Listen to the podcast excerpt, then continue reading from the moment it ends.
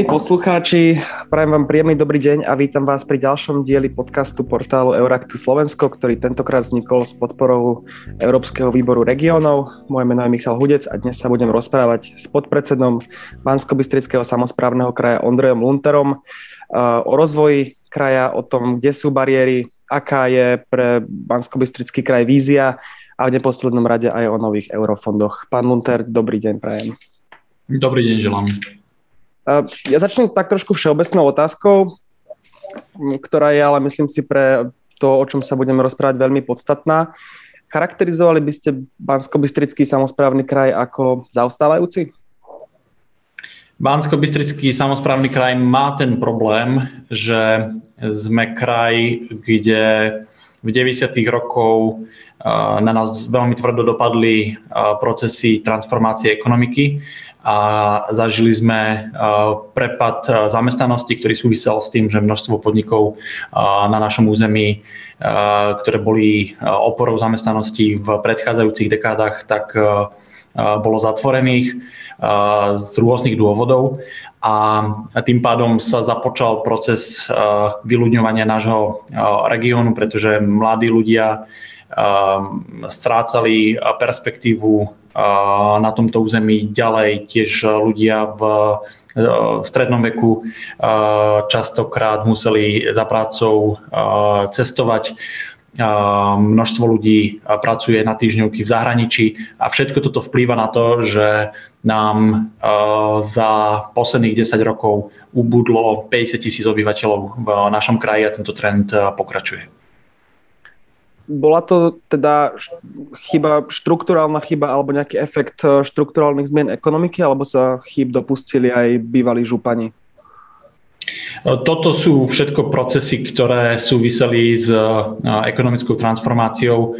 Ako som spomenul, v 90. rokov vúcky vznikali až od nejakého roku 2002-2003, pokiaľ mi pamäť e, dobre slúži. A aj to s veľmi limitovanými kompetenciami. To znamená, že e, vyššie územné celky do týchto procesov veľmi okrajovo mohli vstúpiť a veľmi okrajovo ich mohli zvrátiť. Keď sa pozrieme na to obdobie posledných povedzme 10-15 rokov, darí sa ten trend zlepšovať, darí, darí sa znižovať regionálne rozdiely medzi Bansko-Bystrickým samozprávnym krajom a povedzme západom Slovenska? Opäť na, na odpoveď tohto nám pomôže, keď sa pozrieme na to, že čo sa celkovo dialo na úrovni celej ekonomiky um, slovenskej, ale aj európskej.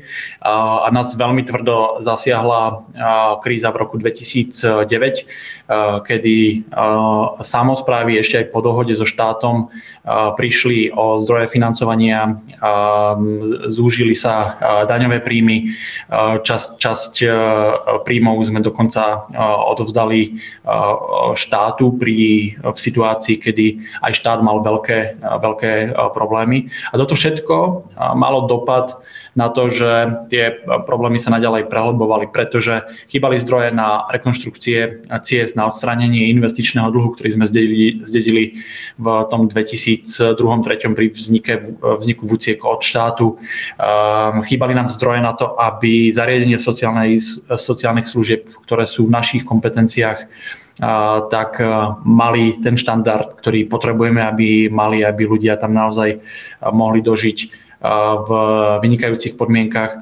Chýbali nám tie zdroje na to, aby sme dokázali reformovať školstvo, aby školy boli orientované na, na trh, na zamestnávateľov a vedeli im poskytovať pracovnú silu s takou pridanou hodnotou, aby dokázali byť konkurencieschopní, aby sme dokázali prilákať nových investorov. A mohol by som týmto spôsobom pokračovať ďalej. A z tohto sme sa vyhrabali po nejakých 5 rokov od tej krízy, kedy opäť tie daňové príjmy sa začali vrácať do pôvodných výšok a vtedy náš kraj špeciálne dostal druhú ranu a to je župana Kotlebu, ktorý zastavil všetko čerpanie a všetky rozbehnuté eurofondové projekty. To znamená, že k tomu nejakému základnému rozpočtu vtedy okolo 160-70 miliónov eur ročne, ďalších zhruba 50 plus minus za celé obdobie z eurofondov sme neboli schopní čerpať a neboli sme schopní inovovať, neboli sme schopní reformovať. Navyše kompetenčne vyšší územný celok bol úplne zdevastovaný, pretože tu nastali čistky personálu a následne dosadzovanie úplne nekompetentných úradníkov, ktorí boli čisto na základe nejakej stranickej príslušnosti, ktorí vo výsledku nevedeli robiť svoju prácu a, a tým pádom prinášať benefity pre, pre obyvateľov. Čiže kombinácia týchto faktorov znamenala, že aj z tej úrovne kompetencií vyššieho územného celku sme neboli schopní robiť efektívne koordináciu regionálneho rozvoja, vytvárať partnerstva a naozaj zastaviť prehlbovanie tých regionálnych rozdielov. Ako sa k e, regionálnej problematike a k rozvoju regiónu e, staviate vy? My sme e, vchádzali na úrad s jednoznačnou víziou, že musíme vytvoriť spoločnú snahu cez celé politické spektrum na tom, aby sme vytvorili v našom kraji podmienky pre lepší život. To znamená, že eh, toto moto eh, sa pretavilo do viacerých eh, politík, ktoré sme naštartovali, či už to boli politiky tvorby zamestnanosti, príležitosti v našom rurálnom regióne, napríklad cez cestovný ruch, ktorý vnímame ako obrovskú príležitosť pre náš kraj, kde máme cieľ takmer zdvojnásobiť počet návštevníkov v našom regióne, pretože si uvedomujeme, že každý jeden návštevník prináša investície, prináša zdroje, ktoré sú špeciálne namierané pre malých a stredných podnikateľov, hlavne v rurálnych častiach nášho regiónu. Ďalej je to práca s dlhodobo zablokovaným potenciálom ľudí, ktorí sú dlhodobo nezamestnaní. Cez programy sociálnej ekonomiky ich vraciame späť do života a, a ponúkame ich jednotlivým firmám, aby ich zamestnávali. Je to ďalší robustný program školstva, kde sa systematicky venujeme s riaditeľmi k tomu, aby sme sa orientovali na, na trh práce, na, na firmy, aby sme menili odbory podľa ich potrieb, aby sme vyučovali na moderných strojoch a nie na zastaralých 30-40 ročných.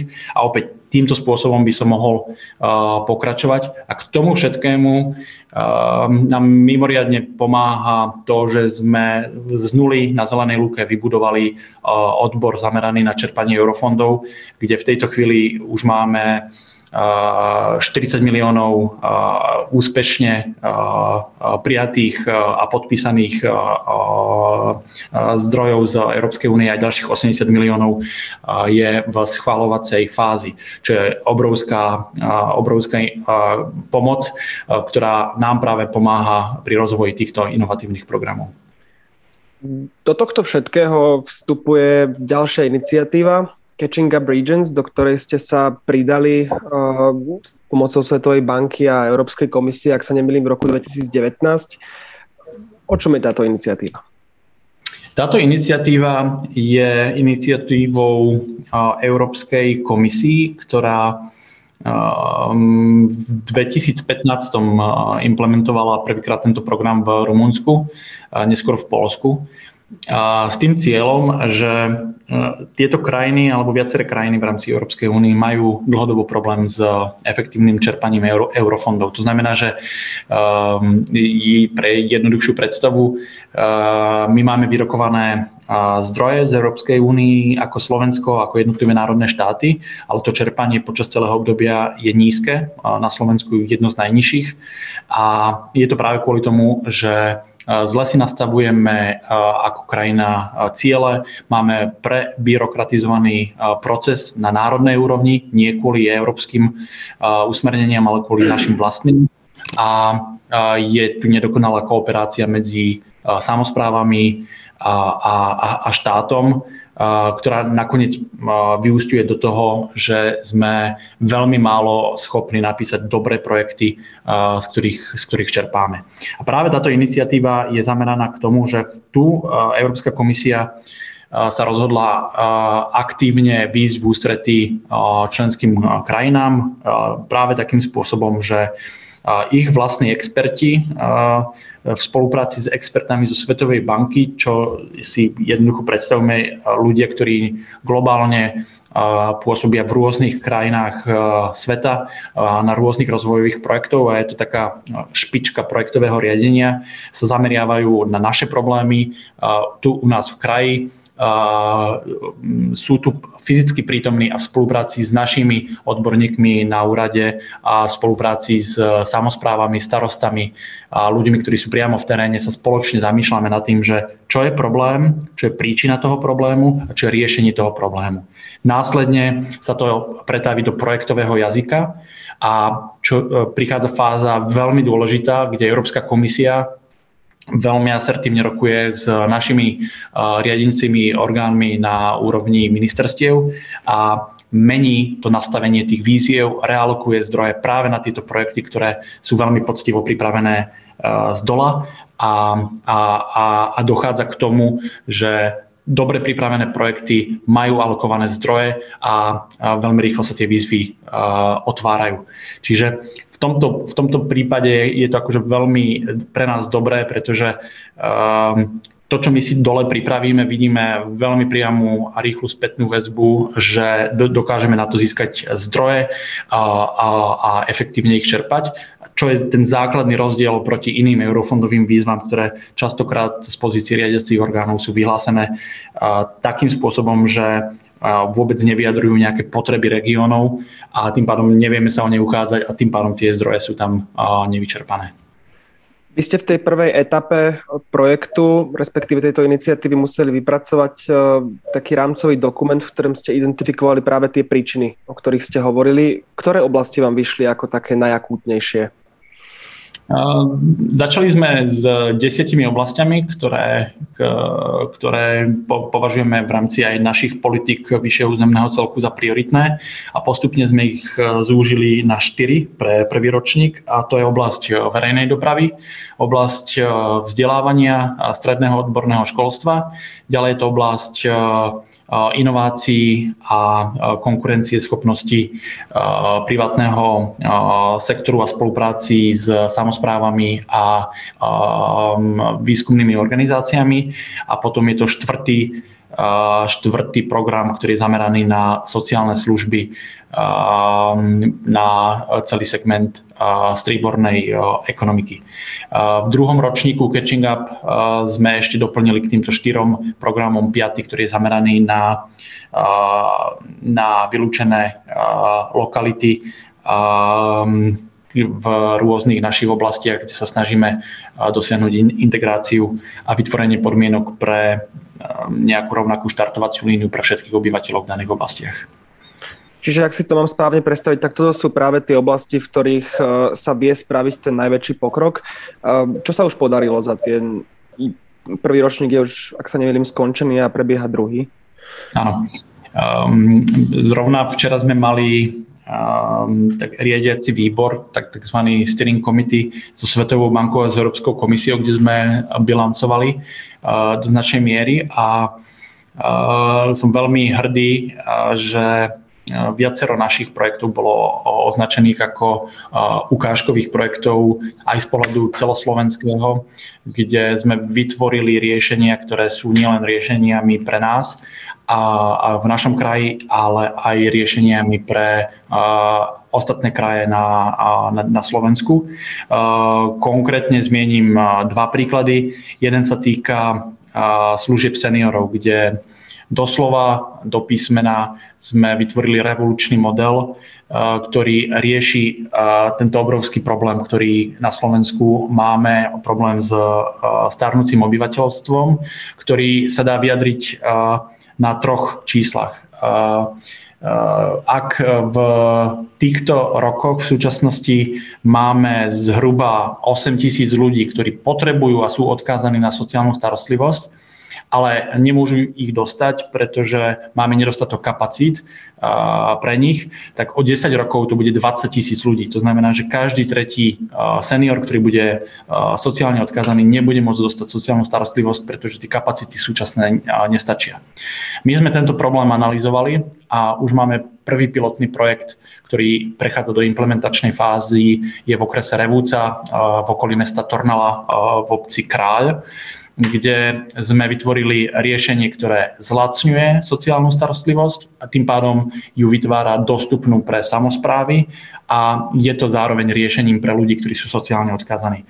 Zjednodušene povedané ide o to, že dve základné inovácie, ktoré sme dosiahli, je to, že my ako kraj sme líder pri sieťovaní obcí, to znamená, že už v tom nie sú osamotnené obce, ale majú obrovskú pomoc z našej strany a vytvárame klastre obcí, aby si navzájom pomáhali a zdieľali zdroje, ktoré majú.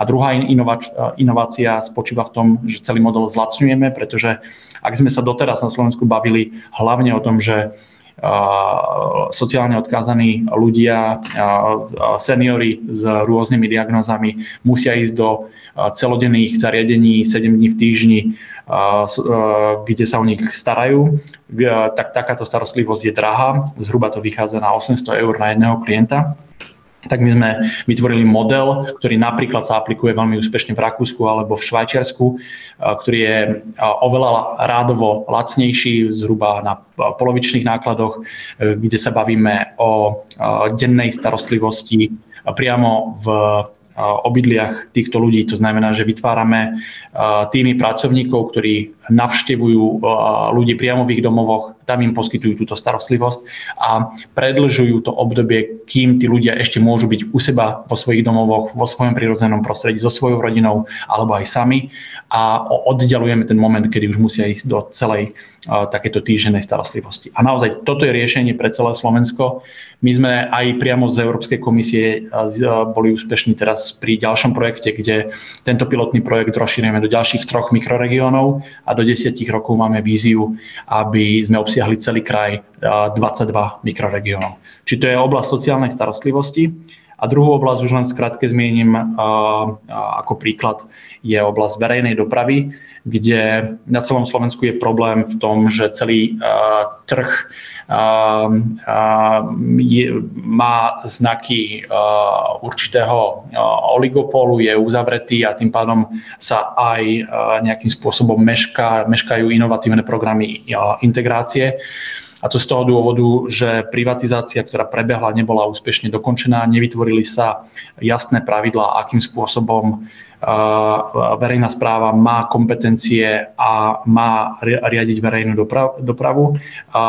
Nie je vytvorená ani postačujúca legislatíva na to, aby samozprávy boli, boli naozaj suverénne subjekty, ktoré doslova riadia túto dopravu. A my teraz v spolupráci so Svetovou bankou aj v súvislosti s tým, že je pred nami nový tender na riadenie verejnej dopravy, tak sme vytvorili model inšpirovaný Dánskom, kde preberáme kompletne dispatching, riadenie dopravy, všetky dáta na úroveň samozprávy vyššieho územného celku. To znamená, že my budeme mať prístup k všetkým informáciám, aby sme zadávali veľmi kompetentne pokyny už samotným operátorom, ktorí už budú len vykonávať túto dopravu a budeme schopní poprepájať mesta pod jeden celok a celé to bude otvorené na otvorených systémoch, na ktoré sa bude môcť akýkoľvek dodávateľ kedykoľvek pripojiť. To znamená, že ak teraz máme problém v tom, že,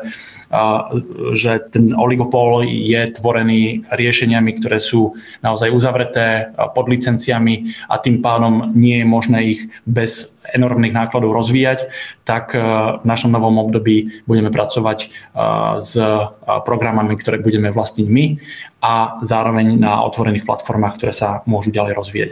A toto je taký ten prielomový bod, ktorý potrebujeme, aby prešiel na celom Slovensku a ktorý celkovo zlacne tie riešenia do budúcnosti a zrýchli ich riešenia, pretože už, už to nebude uzavretý trh, do ktorého sa nebudú môcť pozapájať uh, iné subjekty.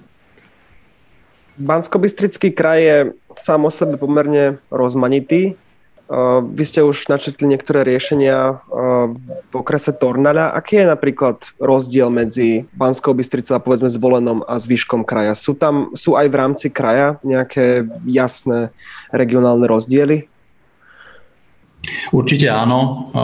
najväčšie rozdiely sú medzi severnou časťou nášho kraja a južnými oblastiami, kde ten severný kraj je aj vďaka rýchlostnej ceste, ktorá vedie vlastne prakticky cez, cez značnú časť severnej časti kraja, tak máme tu množstvo priemyselných podnikov, ktoré tvoria zamestnanosť. A tá zamestnanosť je rádovo o polovicu, pardon, tá nezamestnanosť je rádovo o polovicu nižšia, ako je v tých južných regiónoch, kdežto južné regióny sú hlavne skôr rurálneho typu, polnohospodársky zamerané a práve tá transformácia v 90. rokoch na nich najtvrdšie dopadla, pretože množstvo firiem a subjektov, ktoré tam predtým pôsobili, tak skrachovali a, a je tam veľmi, veľmi málo nových firiem, ktoré a, prevzali tú iniciatívu a, po nich. Čiže áno, tie rozdiely sú značné.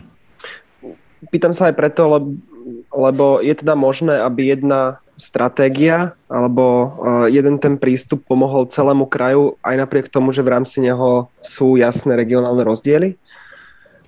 Um, jeden prístup uh, sa špecificky pozerá na jednotlivé regióny. To znamená, že um, programy, ktoré rozvíjame, tak uh, napríklad keď som hovoril o samotných uh, službách pre seniorov, tak tieto vieme najlepšie rozvíjať v južných častiach aj vďaka tomu, že vplyvom vyľudňovania ten realitný trh je dnes devastovaný, čo znamená, že tie ceny realít sú veľmi nízke, čo je pre nás paradoxne výhoda, pretože vieme skupovať jednotlivé objekty za nízke zdroje. Vieme veľmi jednoducho nájsť opatrovateľov do týchto zariadení a vieme tým pádom ponúkať služby, ktoré sú aj pre ľudí zo severnej časti alebo možno v budúcnosti aj z iných regiónov. Čiže v rámci tých jednotlivých programov už potom nachádzame konkrétne riešenia a špecifika pre jednotlivé časti tých, tých regiónov, ktoré sa vedia vzájomne doplňať a využívať tie špecifika tých jednotlivých častí. Ak sa dostaneme teraz k otázke financovania, vy už ste spomínali, že je to projekt, ktorý by mal umožniť lepšie a efektívnejšie čerpanie eurofondov. Sú tie, sú tie jednotlivé iniciatívy v rámci projektu financované iba z eurofondov, alebo je možné ich skombinovať aj s inými zdrojmi financovania? Je to takmer v 100% miere z európskych zdrojov. Máme programy, ktoré sú potom ešte kofinancované alebo hľadáme rôzne kombinácie cez súkromné nadácie. Napríklad v oblasti školstva, kde sa zameriavame, máme jeden program zameraný na kariérne poradenstvo pre decka, ktoré sú z vylúčených lokalít, ktoré štatisticky najčastejšie končia ako absolventi na úradoch práce, kde máme veľmi úspešný program pilotný cez neziskovú organizáciu Alternatíva, ktorá sa poskytuje individuálne poradenstvo a taký ten mentoring, podanú ruku cez osobných asistentov týmto, týmto deckám. Počas školského štúdia, ale aj po ňom, aj po nástupe práce a robia im v podstate takým mentorom, kde sa s nimi bavia, v akých situáciách sa nachádzajú a radia im pri tých takých kľúčových životných rozhodnutiach. Tento program je veľmi úspešný. Tí, ktorí sú zapojení do tohto programu, tak vo oveľa vyššej miere následne končia zamestnan, zamestnaní na konkrétnych pozíciách a aj vydržia v tých zamestnaniach. A tento projekt vznikol, ako som spomínal, cez neziskovú organizáciu, bol ako pilot financovaný cez nadáciu Socia a aj v ďalšom období bude financovaný cez nadáciu Socia, ale nám sa podarilo ho zaradiť aj cez národný projekt Ministerstvo sociálnych vecí a bude tým pádom financovaný aj z Európskej únie. Ale zvyšné projekty sú výlučne cez eurofondy plus samozrejme naše vlastné zdroje z daňových príjmov. Dnes sa totiž nachádzame aj tesne pred uh, začiatkom čerpania plánu obnovy. Očakávate od neho niečo z pohľadu kraja? Plán obnovy uh, je projekt, uh, alebo nie je projekt, ale výzva, ktorú, ktorú veľmi vítame. A zatiaľ tak, ako je nám prezentovaná, tak sa javí ako oveľa flexibilnejšia pri pri jednotlivých procesoch, ktoré s tým súvisia, či už obstarávania alebo rôznych kontrol týchto procesov. Čiže tak, ako je nám to prezentované a tak, ako očakávame, tak by to mali byť rýchle peniaze na už pripravené projekty, ktoré dokážu akcelerovať implementáciu toho, čo máme pripravené. Ak sa teda vrátime k eurofondom, a teda nejako zastrešíme to, o čom sme sa rozprávali doteraz. V tom dokumente kľúčová dynamika regionálneho rozvoja k iniciatíve Catching Up Regions.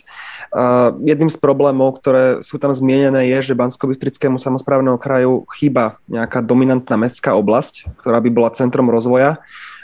Periodicky už dlhé roky sa objavuje návrh nejakej formy spojenia Bystrica a Zvolená Ministerstvo regionálneho rozvoja, informatizácie a inovácie len nedávno navrhlo spojiť ich v rámci území mestského rozvoja pre čerpanie eurofondov. S týmto ste vy nesúhlasili?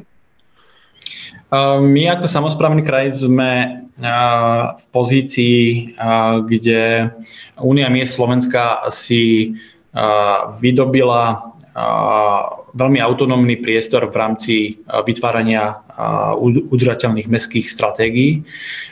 Inými slovami, táto kapitola tzv. udržateľných mestských regiónov je čisto v gestii, v gestii jednotlivých miest a tieto rozhodovací procesy idú úplne mimo samozprávne kraje. Tým chcem povedať to, že my ako samozprávny kraj do tohto sme nemali možnosť, nemohli e, vstupovať a my sme túto pozíciu rešpektovali. To znamená, že aj celá tá diskusia o tom, že či má byť na území mesta Banská Bystrica vytvorené prepojenie s mestom Zvolen, čo je idea, ktorá je tu prítomná nejakých 40-50 rokov o tom, že je to prirodzená mestská zóna, ktorá dokáže vytvárať spoločné synergie, tak do tých rozhodovacích mechanizmov sme nevstupovali.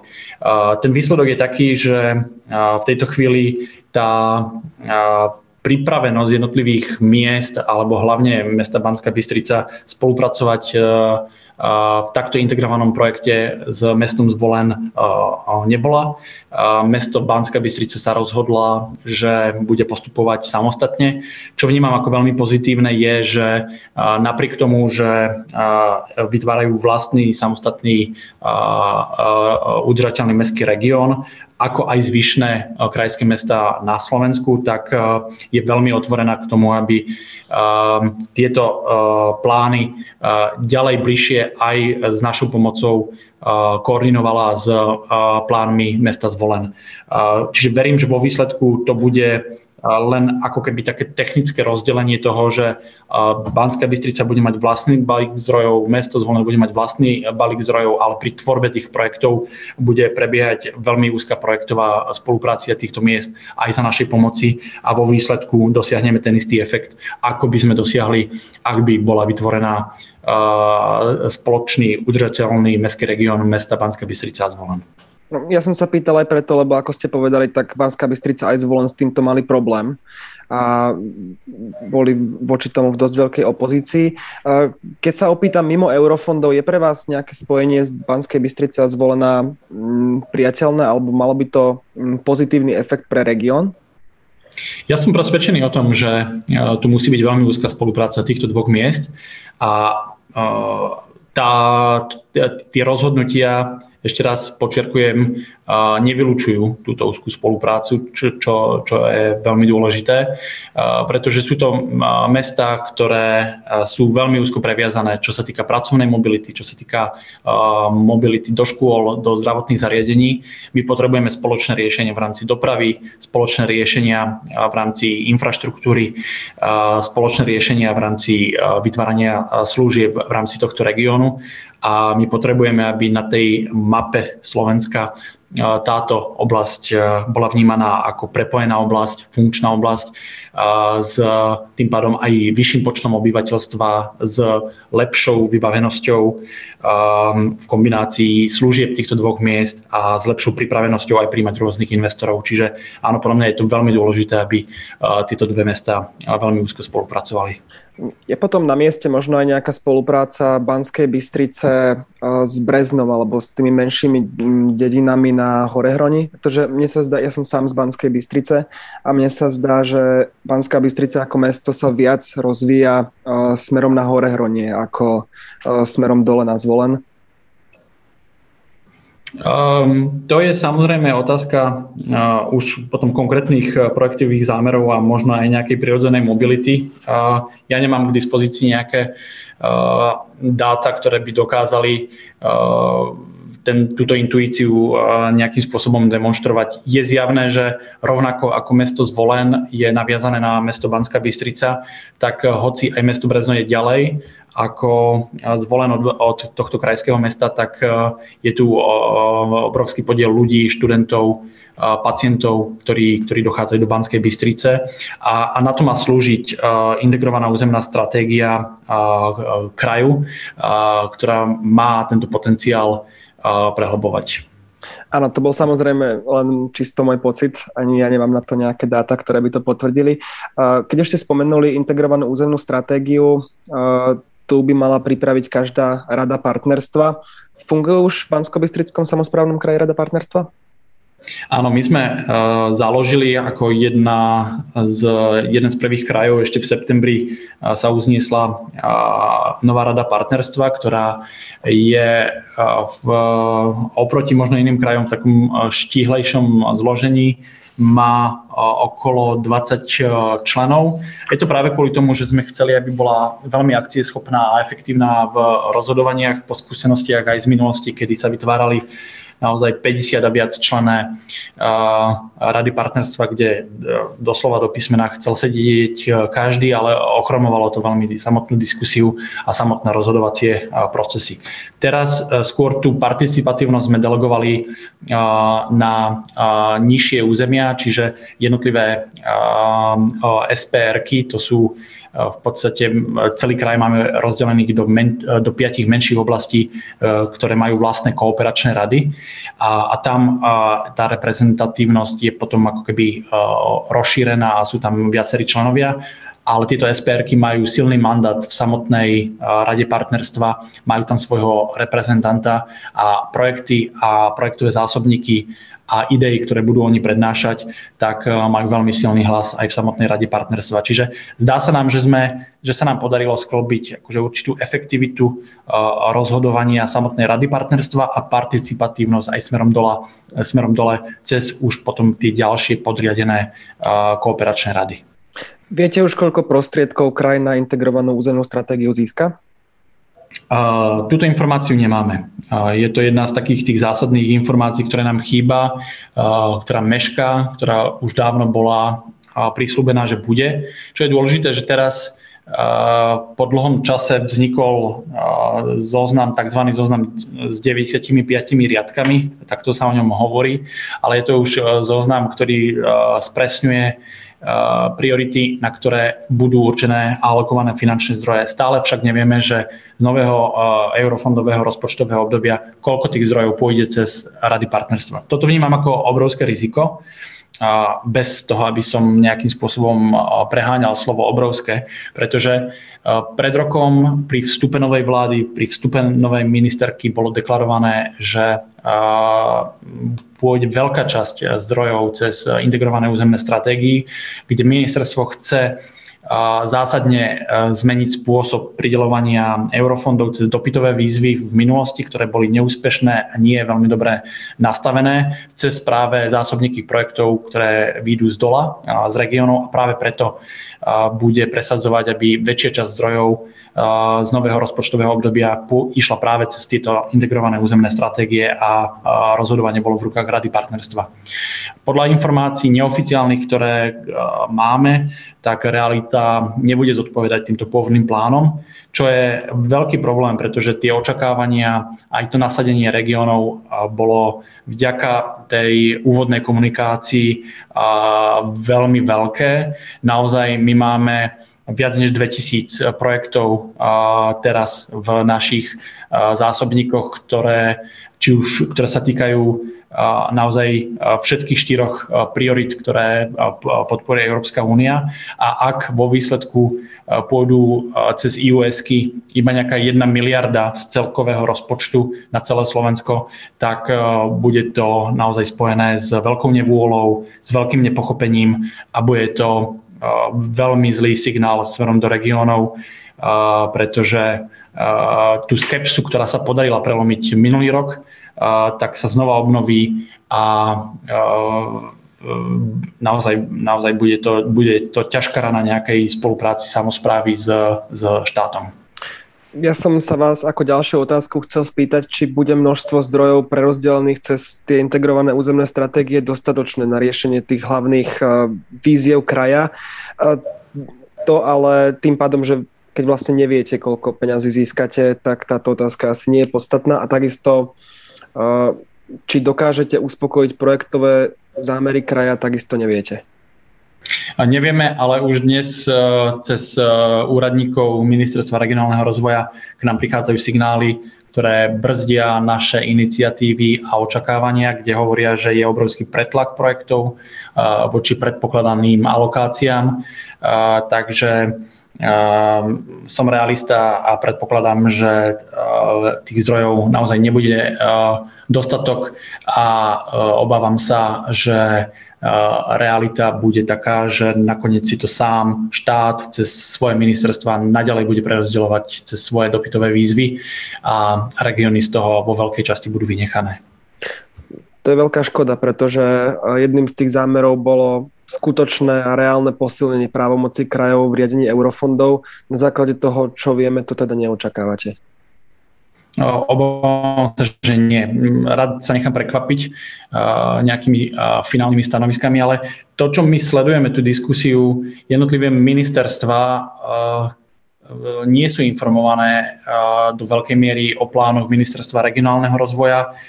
Častokrát my sme tí, ktorí informujeme jednotlivé ministerstva, že k nám je komunikované cez Miri to, že IUSky by mali byť tým kanálom, cez ktoré budú prerozdeľované peniaze a cez ktoré sa bavíme o tom, že ako budú prerozdeľované peniaze a na ktoré ktoré, na ktoré konkrétne projekty a sledujeme, že jednotlivé ministerstva častokrát sú z toho same prekvapené. Tu musím teda povedať, že posledné dva mesiace nastal pokrok aj v nejakej vzájomnej koordinácii jednotlivých ministerstiev, čiže sa to zlepšuje, ale je, je to do veľkej miery dosť taká neznáma, akým, akým spôsobom prebieha tá koordinácia a príprava. Ale ešte raz chcem veriť tomu, že vo výsledku sa dožijeme toho, že tá realita bude taká, aká bola prislúbená minulý rok. A to znamená, že väčšina zdrojov pôjde cez integrované územné stratégie, kde následne my už budeme koordinovať tie aktivity sa spolu s jednotlivými ministerstvami, aby sme si zladili naše vzájomné priority. Ste spokojení s komunikáciou Ministerstva regionálneho rozvoja pri príprave partnerskej dohody? Uh, Musím povedať, že vnímam veľkú snahu ministerských pracovníkov. Veľmi oceňujem aj v poslednom období, aj konkrétne minulý týždeň sme mali priamo osobnú návštevu kľúčových pracovníkov z Ministerstva regionálneho rozvoja. Zároveň aj v osobách predchádzajúceho štátneho tajomníka, ale aj nového štátneho tajomníka je tu snaha o to, aby aby tá koordinácia bola čo najlepšia a tá komunikácia bola čo najlepšia. Chcem tiež vyzdvihnúť vysokú kompetentnosť novonastúpených kľúčových pracovníkov na ministerstve regionálneho rozvoja a, a verím, že, že tá spolupráca bude dobrá. Zároveň však je nutné povedať kriticky, že celý minulý rok bol poznačený zásadnými personálnymi zmenami, ktoré a, a aj nejakú nevyjasnenou politickou situáciou. Ak sa nemýlim, do dnešného dňa stále nemáme pripravený záväzný zákon, ktorý to celé, čo ministerstvo spustilo na úrovni regiónov, nie je podporené žiadnym, žiadnym zákonom, ktorý by hovoril, akým spôsobom budú prerozdeľované tie, tie eurofondy, čo vytvára obrovskú neistotu na úrovni regiónov a množstvo otázok, že či to množstvo energie, ktoré samozprávy, starostovie, ktoré majú inak svojej práce inej naozaj dosť, že či bude efektívne využité a že či do toho majú ísť. A, a toto veľmi negatívne ovplyvňuje, ovplyvňuje to, čo na druhej strane, ešte raz opakujem, vnímam veľkú snahu ministerských pracovníkov a kľúčových predstaviteľov ministerstva regionálneho rozvoja. Hovorili ste o tej, tak povediať, politickej situácii, ktorá ovplyvňovala možno tú komunikáciu alebo koordináciu Miry a ostatných rezortov. vieme, že teraz strana za ľudí je v takom, takom turbulentnom období, pričom pani ministerka Remišová je teda ako líderka strany a zároveň musí aj je v období, kedy uh, skutočne sme pred štartom toho nového programového obdobia. Ovplyvňuje to nejako komunikáciu so samozprávami zo strany Miry?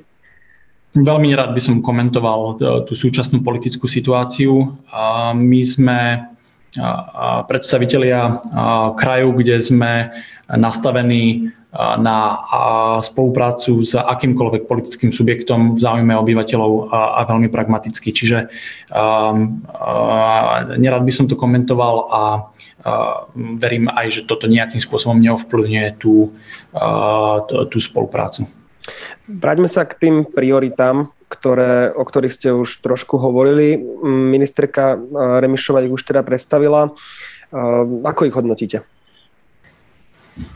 Ja vás ešte poprosím, ak by ste mi v tej otázke trošku viac pomohli. A, a ako to myslíte? Ministerka Remišová teda už predstavila priority pre, aj priority pre partnerskú dohodu, aj tak povedať rozdelenie financií. Napríklad najmenej, najmenej financií pôjde do cieľa Európa bližšie občanom. Potom tam máme nejakých ďalších, myslím, že 5 ďalších oblastí. Ako, toto, ako hodnotíte tieto priority? Um, vnímame to ako stále ešte um, priority, ktoré nie sú úplne že jednoznačné v tom, že aký bude ten reálny výsledok pre tie, ktoré výzvy a projekty, ktoré, ktoré pripravujeme na úrovni jednotlivých krajov. Čiže zatiaľ by som bol zdržanlivý.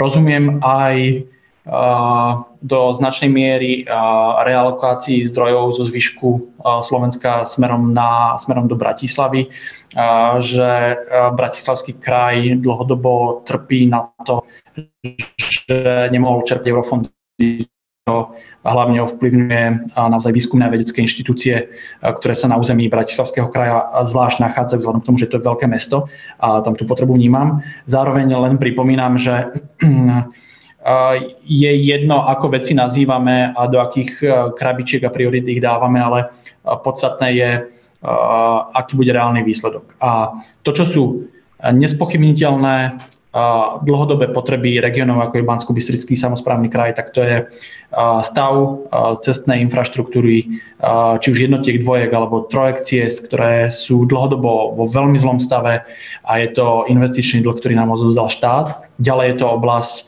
sociálnych vecí, kde máme obrovský problém s previsom dopytu od ponuky týchto zariadení a je to oblasť, ktorá nám veľmi rýchlo bude eskalovať v najbližších rokoch, ktorú je potrebné riešiť. Oblasť zdravotníctva, kde sme na rozdiel od napríklad Polska neboli schopní doteraz využiť eurofondy na postavenie kvalitných okresných nemocníc, kde ľudia dokážu dostať naozaj že služby na úrovni 21.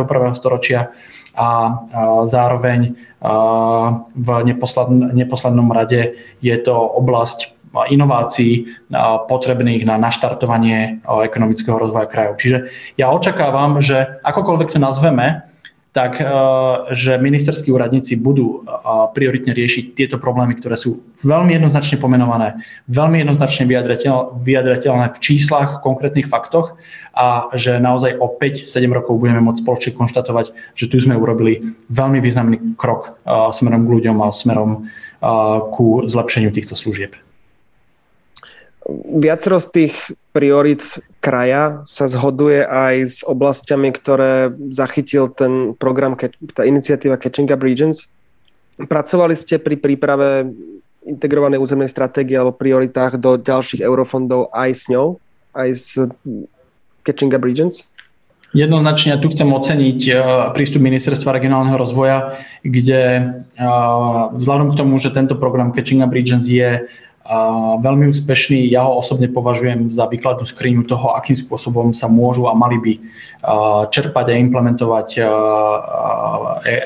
projekty s podporou eurofondov, tak je vyhradený špeciálny balík na podporu práve týchto projektov, kde v tejto chvíli sa bavíme s ministerstvom o tom, že ako budeme pokračovať v týchto piatich programoch a aká bude alokácia na tieto projekty poriadku. Aby sme to na záver uh, zhrnuli, máte informácie, má kraj informácie, ktoré potrebuje pre čerpanie eurofondov v novom programom období? Um, poviem to v dvoch vetách alebo v vyjadreniach. Jedno bude pozitívne, kde naozaj vnímame obrovskú snahu uh, riadiacich pracovníkov na ministerstve regionálneho rozvoja, ale aj na ostatných ministerstvách byť veľmi súčinní. Sú to profesionáli a, mám veľmi dobrý pocit z celej tej atmosféry, aj pracovnej atmosféry a z tých vzťahov. Na druhú stranu nás veľmi negatívne ovplyvňuje celá politická situácia, nejasnosť, neexistencia kľúčových rozhodnutí pretavených aj do konkrétnej legislatívy, ktorá naozaj že vytvára veľkú mieru neistoty a spochybňuje tento proces. Verím, že vo výsledku tá prvá časť, tá pozitívna, preváži nad tou negatívnou a tie kľúčové rozhodnutia síce neskoro, ale budú prijaté v prospech regiónov a budeme naozaj môcť konštatovať, že oproti predchádzajúcemu obdobiu eurofondy sú viac namierené na potreby regiónov a na riešení problémov, ktoré som spomínal. Ja vám ďakujem veľmi pekne za rozhovor. Toto bol Ondrej Lunter, podpredseda Banskobystrického samozprávneho kraja. Moje meno je Michal Hudec. A ďakujem a vidíme sa o týždeň pri ďalšom dieli podcastu. Ďakujem aj ja. Pekný deň vám želám. Ďakujem.